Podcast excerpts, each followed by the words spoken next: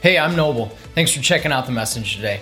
I'm so thankful that you're here and we would love to connect with you. An easy way to do that is you can text River Connect one word to 97000. You can also go through our website and find out more about us and see what we have coming up. Lastly, if you'd like to give to the River Church, you can text an amount to 84321 or you can go to the giving tab at the top of the page. I just want to thank you for being with us today and I hope you have a great rest of your day. Bye now. So, tonight we are going to be continuing our series on prayer. And I thought to myself, what better way than opening our series or opening our message tonight, our time together, than through prayer? So, if you would bow your heads with me, let's pray together. Lord, we love you. Lord, we are so incredibly thankful that we have a place where we can come, we can be in community with other believers, we can worship you that we can pray, that we can dive into your word, and that we can turn to you. And Lord, that we have this time tonight. Pray that you'd bless us and you help us to understand, and that you would give us clarity through your, the power of your Spirit. In your precious and holy name, Jesus' name, amen. amen.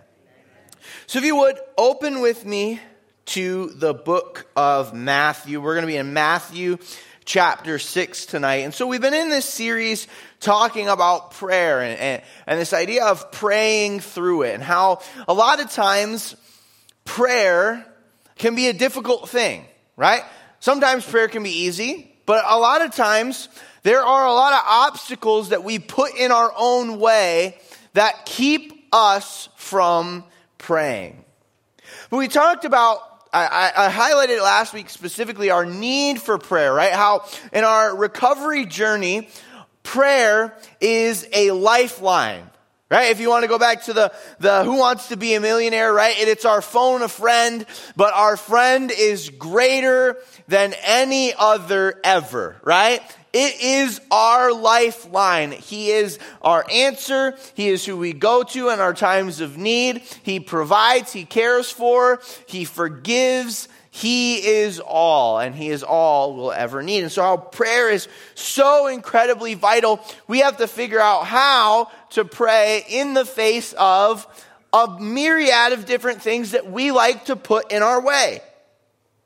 And one of the things that I think gets in a lot of people's way, specifically those of you who maybe didn't grow up in the church or maybe you're very new to your walk with Christ, is prayer can be really intimidating, right? Sometimes, you know, because we, we maybe have been around a pastor or we've been in a, a group and our table leader is, you know, especially good at prayer, whatever that means, right?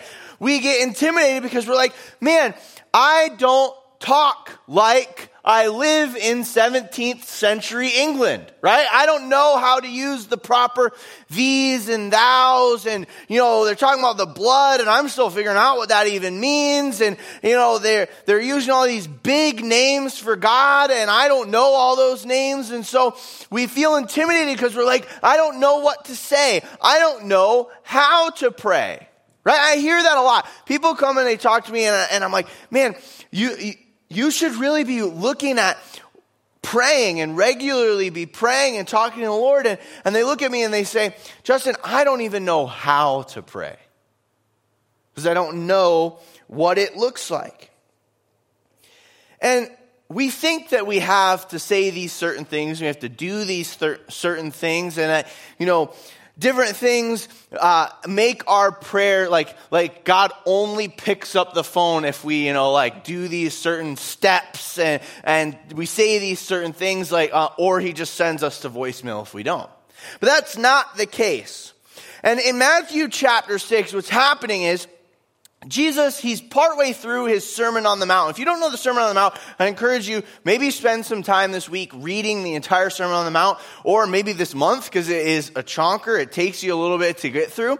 Um, but he spends this time in Matthew chapter 6 and he's teaching specifically about prayer. Actually, in this whole passage of Matthew chapter 6, we've been going through it uh, in our regular Sunday morning series. Jesus is kind of comparing what they've seen done by their spiritual leaders, by the Pharisees, right? The Pharisees were the ones that were guiding and directing and teaching about the spiritual practices of the day. He says, You've seen these things done by the Pharisees, but that's not at all how you should do it. It's actually the opposite.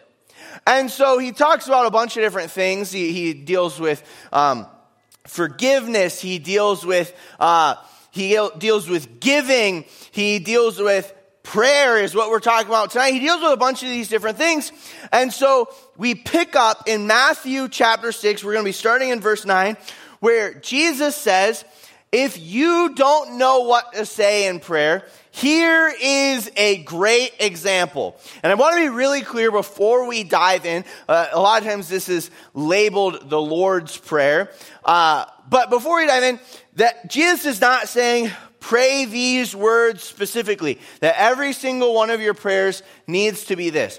Actually, if you go back to verse 7, this is a, a, little bit of background knowledge. If you go back to verse 7, Jesus says specifically, it doesn't need to be all these lofty words. It doesn't need to be this very specific wording. It's important that it comes from the heart. He says, but if you're really wrestling with how to pray or maybe what you should say as you go to God, here is an example. Not a dictation, not how it's exactly supposed to be. He says, here's a great example. So we're going to dive in tonight. Turn with me there, Matthew chapter 6, starting in verse 9. It says this Pray then like this Our Father in heaven, hallowed be your name. Your kingdom come, your will be done on earth as it is in heaven. Give us this day our daily bread, and forgive us our debts as we also have forgiven our debtors. And lead us not into temptation, but deliver us from evil.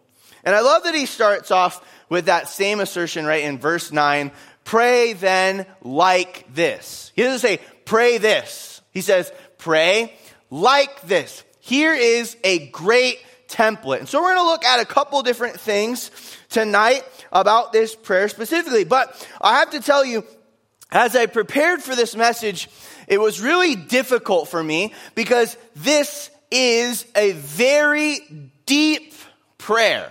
There's a lot to this prayer.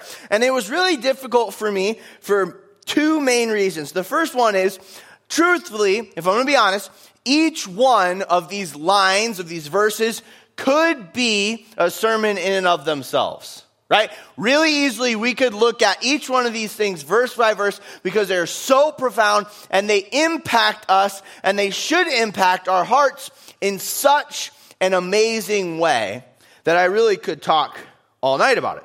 The second thing is, each one of these things, each one of these things that he goes to the Lord in prayer about is actually uh, a, a very long rabbit trail that we could go down because really what it does is it ties into the rest of the Sermon on the Mount. It's kind of his outline for the rest of what he's teaching on. And so if something tonight, if you're like, man, I really gravitate with that verse, or man, I'm really struggling in that area, here's what I'll say.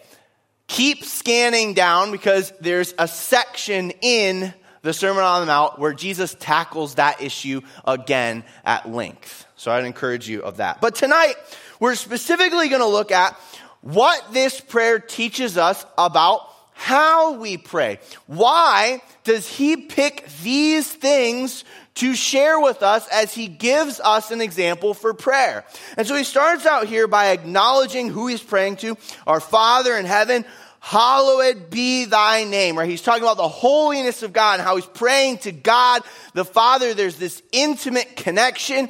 There's this intimate uh, desire and communication that's happening between our Father who is in heaven, who wants to hear, who is ready to hear from us. And then he says, Your kingdom come, your will be uh, done on earth as it is in heaven. He's talking about the very will of God. And he says, These things should happen. Help me to fall in line.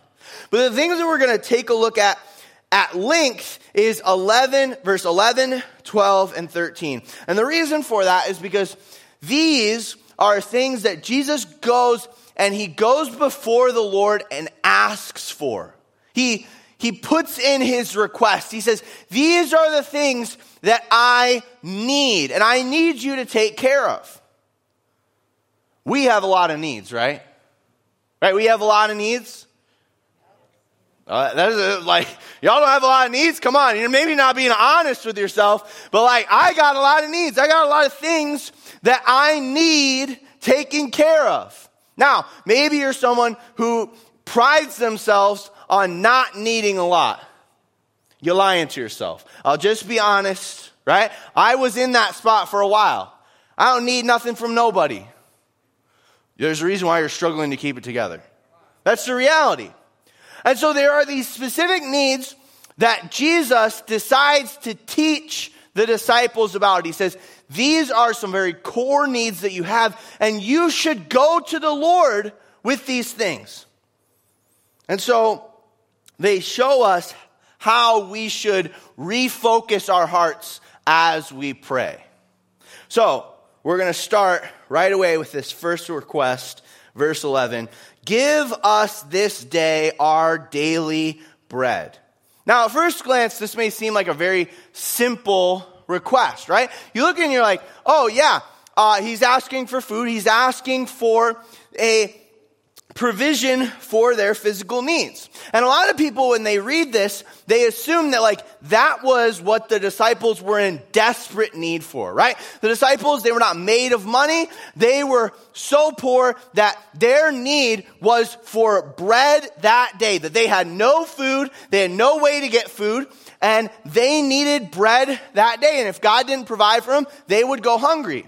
Now, that is not the case right? The disciples were not like on the verge of like starvation, right? They were not so squalid that they didn't have food or they didn't have money for food. Judas's role as one of the 12 disciples was he held the money pouch. There's no need for him to have that role if there wasn't money. He's not just carrying around an empty bag, right? Your job is to just watch this little pouch. No, his job was to watch and account for the money. He was the budget guy. So they had money, they had money for food, but on top of that, they, many of the disciples were experienced fishermen. So not only did they have food, right, or have the ability to go and get food, they had the skills to get the food they needed. If they didn't have money, what would they do? Oh, a bunch of them are great fishermen. They'd go out and catch their food. But on top of that, not only do they have money for food, not only do they have the skills to obtain food, they were often, very regularly, invited into people's homes to have dinner with them or they were given food by people who were wanting to bless them, right? They had means by which to get food. They were not like just starving on the verge of starvation in this desperate need for their daily bread. So if that is the case, why then does Jesus say, all right, first request that we're going to put into God, give us this day our daily bread. The disciples like, we had bread today already, Jesus. I don't know if you know that, right? We, we, have, we have money for bread for tomorrow. Why are we asking God for this? Doesn't he have a better, better use of his time, his spiritual time? And there's a reason, there's, I think there's two main reasons why Jesus included this and why he starts off this way. The first reason, Jesus teaches us to pray for our daily bread to remind us that our Father has provided for our basic needs. Right? He says, pray like this because in the past, in all these different ways, God has shown up and he has provided. He cares about your physical well-being and he cares about your emotional. He cares about your needs. All of your needs. From the tiniest to what you eat to the largest of what is going on that is earth shaking in your world. He cares and he has provided in the past. And you could go to a bunch of different scripture passages where specifically with the Jewish people, which the disciples were Jewish, right? With the, the Israelites, God had specifically provided for them bread, food, stuff to eat. He says, He has provided. Remind yourself as you pray, as you pray, your mindset should be in thankfulness, in reverence, and going to God who has and continues to provide for you. Set your heart on that. Remind yourself that in the past you would have gotten nowhere if it hadn't been for the provision of God in your life. It is a heart posturing. It's a reminder of why you work. You work according to God's will. He gives you the ability to work. He provides in every single way for the daily bread which you consume. But then I think there's a second reason. And you may hear it and you're like, wait, wait, wait, isn't that the same as the first? No, there's a key difference. I'm going to try and highlight it. Let's see if you can pick it out. Jesus teaches us to pray for our daily bread to remind us that our Father will provide for our basic needs. Right? That, there's a key difference, right? He has provided for our basic needs and he will provide for our basic needs. That he is the one that we should go to. God provides for our, all of our needs, both by maybe providing them directly. Maybe it's food showing up at your door or it's granting you the ability to provide for yourself. How do you think you have the skills and abilities that you have? How do you think you got the opportunity at your job that you got? How do you think the food that made it to your table was grown? According to the will of God. He, at every step of the process of your most basic need, which is to eat, provided. And here's the thing He will continue to do so. So why seek anywhere else? Why run to other things? Right? It's that attitude of he has, right? Thankfulness, humility, a desire to use those gifts wisely, but it is an also a realization, a, a come to Jesus moment, if you will, of he will always be the provider. So stop putting it on yourself. As I read this passage, as I studied I was in a commentary by uh, a pastor. His name's John MacArthur, and he he included this section. And as I read it, as I was preparing, I was just like hit right in the heart. I was like, oh. So I have to share it with you this evening. It says this: When all our needs are met and all is going well in our lives, we are inclined to think that we are carrying our own load. We earn our own money, we buy our own food and clothes, we pay for our own houses, yet even the hardest working person owes all that he earns to God's provision. Our life, our breath, our health, possession, talents, and opportunities all originate from the resources that God created and made available to man. Yet we think that we got it under control. Yet we think we're, we're the big man on campus. That it's by our hard work that I'm going to pull myself up by my bootstraps. Jesus says, pray like this as a reminder that you should turn to Him. That you should turn to God for these needs. You should stop trying to go it alone for your needs because you're not going it alone already. So why not go to the Lord? Why not use that lifeline and go to Him and humble yourselves and turn your heart to Him in need?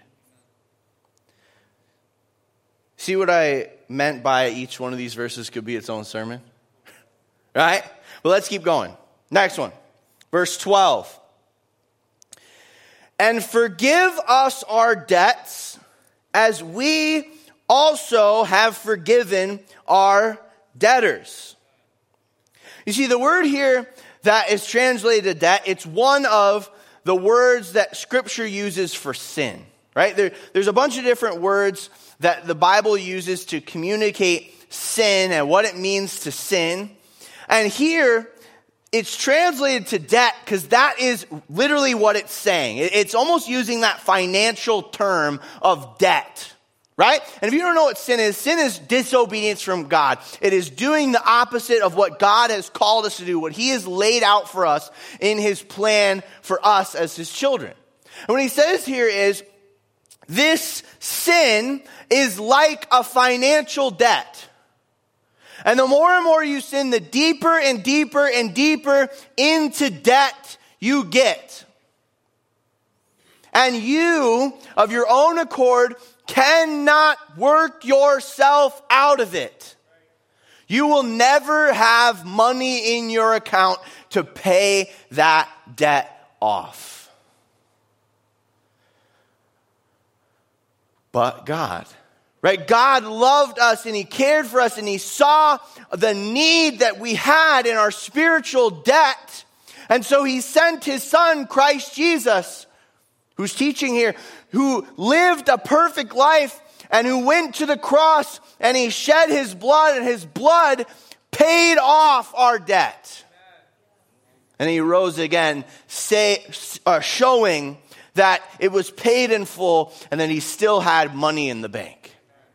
Right? And there's this beautiful picture of forgiveness, right? We have been forgiven of our debts. And so Jesus, he reminds them that forgiveness can only come from God. And he knows what he is here to do on earth, right? This is before he died on the cross and before he rose again, right? So he's teaching, and this is a foreshadowing of the forgiveness that will be given. So he says, as you pray, right, as I'm not here to continue to teach you how to pray, you should turn to God and thank him for the forgiveness that he gives you through me. And he says, remind yourself of that. Remind yourself of that. But it's interesting, right? He's talking to the disciples, his followers, people who are following him. So, haven't they like been forgiven? Or like when he teaches them to pray, doesn't he know that like his blood will, will be shed for them? So why does he specifically say, when you pray, you should pray like this? This should be a regular thing. Well, here's the thing. Confession and, and seeking forgiveness should be a regular thing in your life. Right? A lot of times we think, okay, once I've asked for forgiveness at salvation, then I'm good, right? I don't ever have to ask for forgiveness again. And there is truth, right? The blood of Jesus Christ has atoned for your sin, right? You have been forgiven, and all your sins, both past, present, and future, have been covered by the blood of Christ Jesus. So, if you forget to ask God for forgiveness one day, it's not like, oh, those sins aren't covered. So please hear that. But there's a reason why he says you should seek continual forgiveness. Because here's the thing I know this is a shocker to you. Even after salvation, you continue to sin. And scripture says there is a continual need to seek forgiveness from that sin. In places like James 15, 6, Proverbs 28, 13, 1 Timothy 6, 12, Psalm 32, 5, to name a few.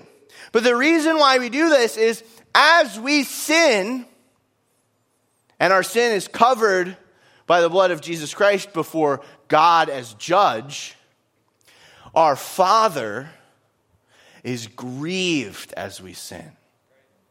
He sees our sin and he's saddened. Why? Because God wants what's best for you, and sin is never what is best for you. In fact, it harms you, it kills you, it leads you to death. And it grieves him, it saddens him. And so there's this, this twist, this fracture of relationship, right? And this hurt and this grief and this pain. And so, as we, as believers, go to our Father, we must seek forgiveness for the pain that we've caused. It's a relationship, right? It, it, it's this relationship between us and our Father.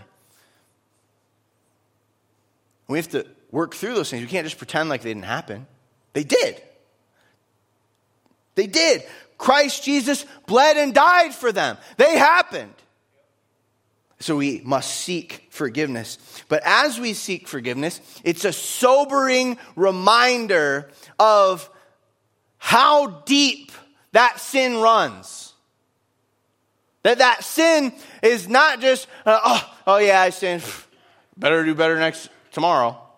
Right? That our sin is sin. It is death. And as we seek forgiveness from God, it should be a reminder of our need for obedience. It should remind us of the sobering fact of how we attained the forgiveness we had. How we attained the forgiveness that Christ Jesus went to the cross and died for. And it should push us. It should be a reset on our heart that reminds us of the need we have to live in the obedience of God. And when we pray this, we set our minds on forgiveness, both our need for forgiveness, and he continues, our need to forgive others. Some of you are like, Justin, I'm out. I'm ready to go to table groups. So we don't need to talk about forgiving others, right? Because forgiving others is difficult. It's hard. We've been wounded. We've been hurt. We've been stabbed in the back. We've been lied to. We've been betrayed. You know who else was betrayed? You know who else was stabbed in the back? You know who else was wounded? Our Father. By us over and over and over and over again, yet he still forgives. So, why can't you figure out how to forgive again? Now, I'm not saying it's easy, please hear that. I'm not saying it's that easy. But we have to be reminded of the necessity to forgive. We have been forgiven. And it goes back to that age old saying forgiven people forgive. When you know what the forgiveness of God feels like in your life, you start to figure out what it means to forgive others who have hurt you. Like I said, not easy, not an instant thing. But you realize, in the same way there was a need for you to be forgiven, there's a need for you to forgive when we truly understand the forgiveness of God as both judge and father, our forgiveness of other people pales in comparison. It doesn't make less difficult, eh, but it does make it all the more necessary. Last thing as we close. It says, And lead us not into temptation, but deliver us from evil. Now, if we look at verses like James 1 13, we know that God is not the one who tempts. He does not lay out evil before you and say, oh, hope, hope they pick the right one. No, in fact, He is our avenue out of temptation. We look at verses like 1 Corinthians 10, 12, and 13. And if you do not have this highlighted in your Bible or memorized, now this should be a wake up call. This is a key verse in your recovery journey when you experience temptation. Right here. 1 Corinthians 10, 12 through 13. It says this.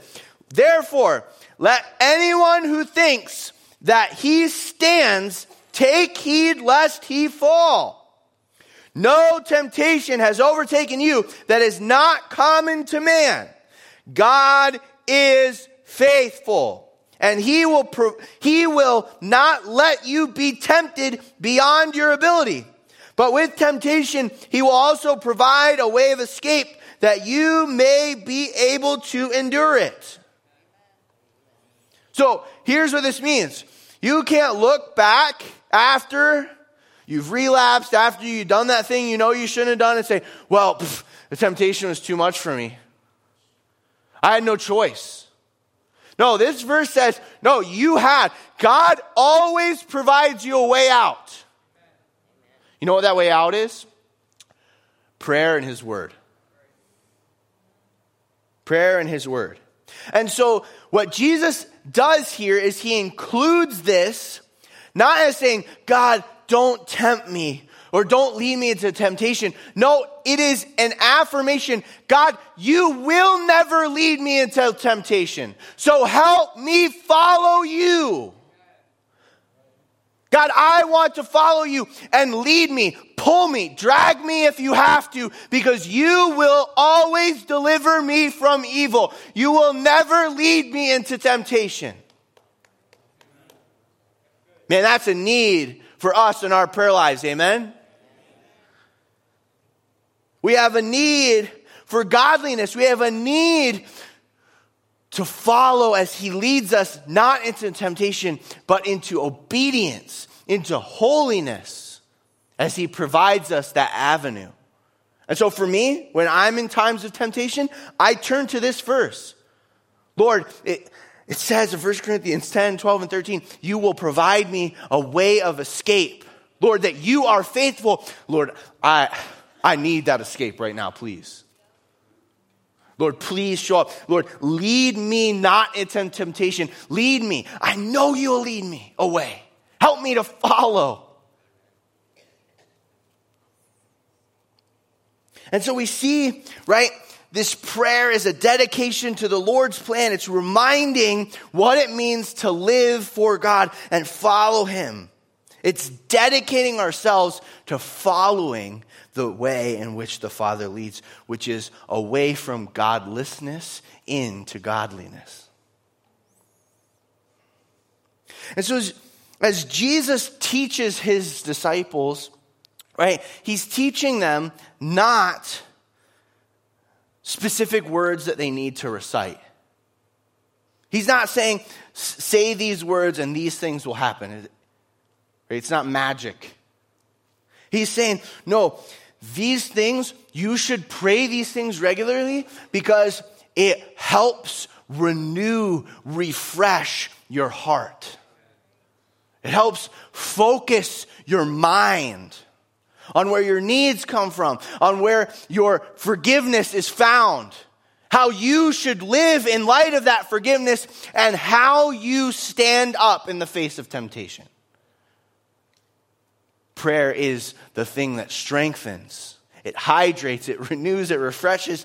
It does this again and again and again. That's why verses in Scripture say, pray without ceasing. The idea is not that you never stop mumbling prayers. The idea is that your mind continues to stay renewed as you stay devoted to the relationship that you have with your Father. If you have been in the church for a while, or maybe you've heard this prayer recited for a while, you may see maybe a piece of this prayer that's missing. Right? At the end of verse 13, for yours is the kingdom and the power and the glory forever. Amen. Well, the reason why this isn't included in the ESV is because uh, as they were translating scripture, they found that older manuscripts of the Bible didn't have this. That as Jesus was teaching, he wasn't praying, he was saying, pray like this, and he was reciting those words to them as they taught. And what they found was actually in the very early church, the early church had included this line for the purpose of praying together in unity. That they would recite this prayer together, and that they would do this because as they pray, they would unify themselves in their attitude toward their heavenly Father. That they were unified in their needs from their heavenly Father. That they were unified in refreshing their minds as they tackled their days and their weeks ahead of them. And so they included this so they could pray together. And so tonight, I want us to pray this together. Now, if you if you want to pray it out loud, feel free to pray it along with me. If you want to pray it in your, in your seats quietly, if you want to remember this and, and, recite it, maybe as we jump into this next song of worship, feel free to do all those things. But let this be a reminder of your need for prayer, of your need for the Lord in these things. And maybe let it be a reminder this week that maybe you need to start praying.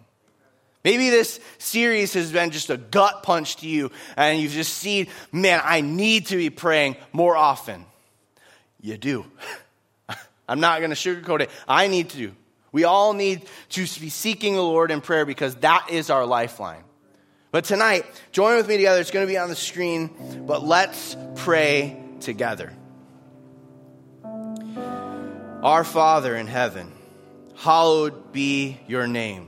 Your kingdom come, your will be done on earth as it is in heaven. Give us this day our daily bread, and forgive us our debts, as also, or we also have forgiven our debtors.